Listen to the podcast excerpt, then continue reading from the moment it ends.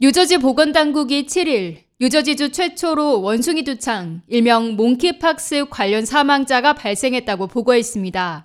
이 사망자는 뉴저지 북부에 거주하는 주민으로 지난 9월 원숭이 두창 감염이 확인됐고 지난달 숨진 것으로 밝혀졌습니다. 주 보건부는 이 환자가 기저질병을 가지고 있었다고 설명했습니다.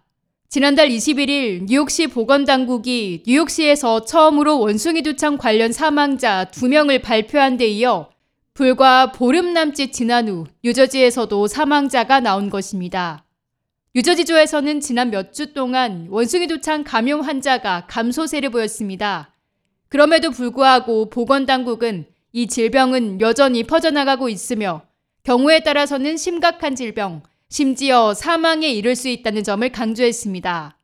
면역력이 약한 사람들, 특히 8세 미만 아동이나 임신 중 또는 수유 중인 경우 등은 각별히 주의할 것을 당부했습니다. 현재까지 뉴저지주 내 원숭이 두창 감염 사례는 약 751건으로 보고됐습니다. 연방질병통제예방센터에 따르면 전미에서는 2022년 발병된 이래 9명의 원숭이 두창 사망자가 나왔습니다. 저 사망자는 지난 8월 텍사스에서 발생했으며 이어 캘리포니아에서도 9월에 최초 사망자가 보고됐는데 이미 면역력이 심각하게 악화되어 있는 상태에서 바이러스에 감염돼 숨진 것으로 전해집니다. 원숭이 두창 바이러스는 일반 대중들에게 여전히 감염 위험도가 높지는 않지만 감염 위험 가능성이 있는 경우 바이러스 노출 전 사전에 백신을 접종받는 것이 중요합니다. 원숭이 두창에 감염되면 발열, 근육통, 두통 및 인후통과 기침 등의 호흡기 증상을 시작으로 1에서 4일 후 발진이 나타납니다.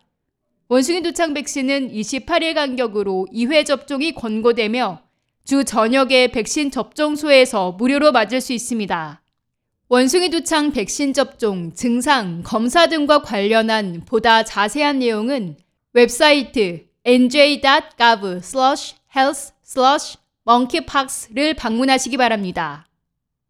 K-Radio 김유리입니다.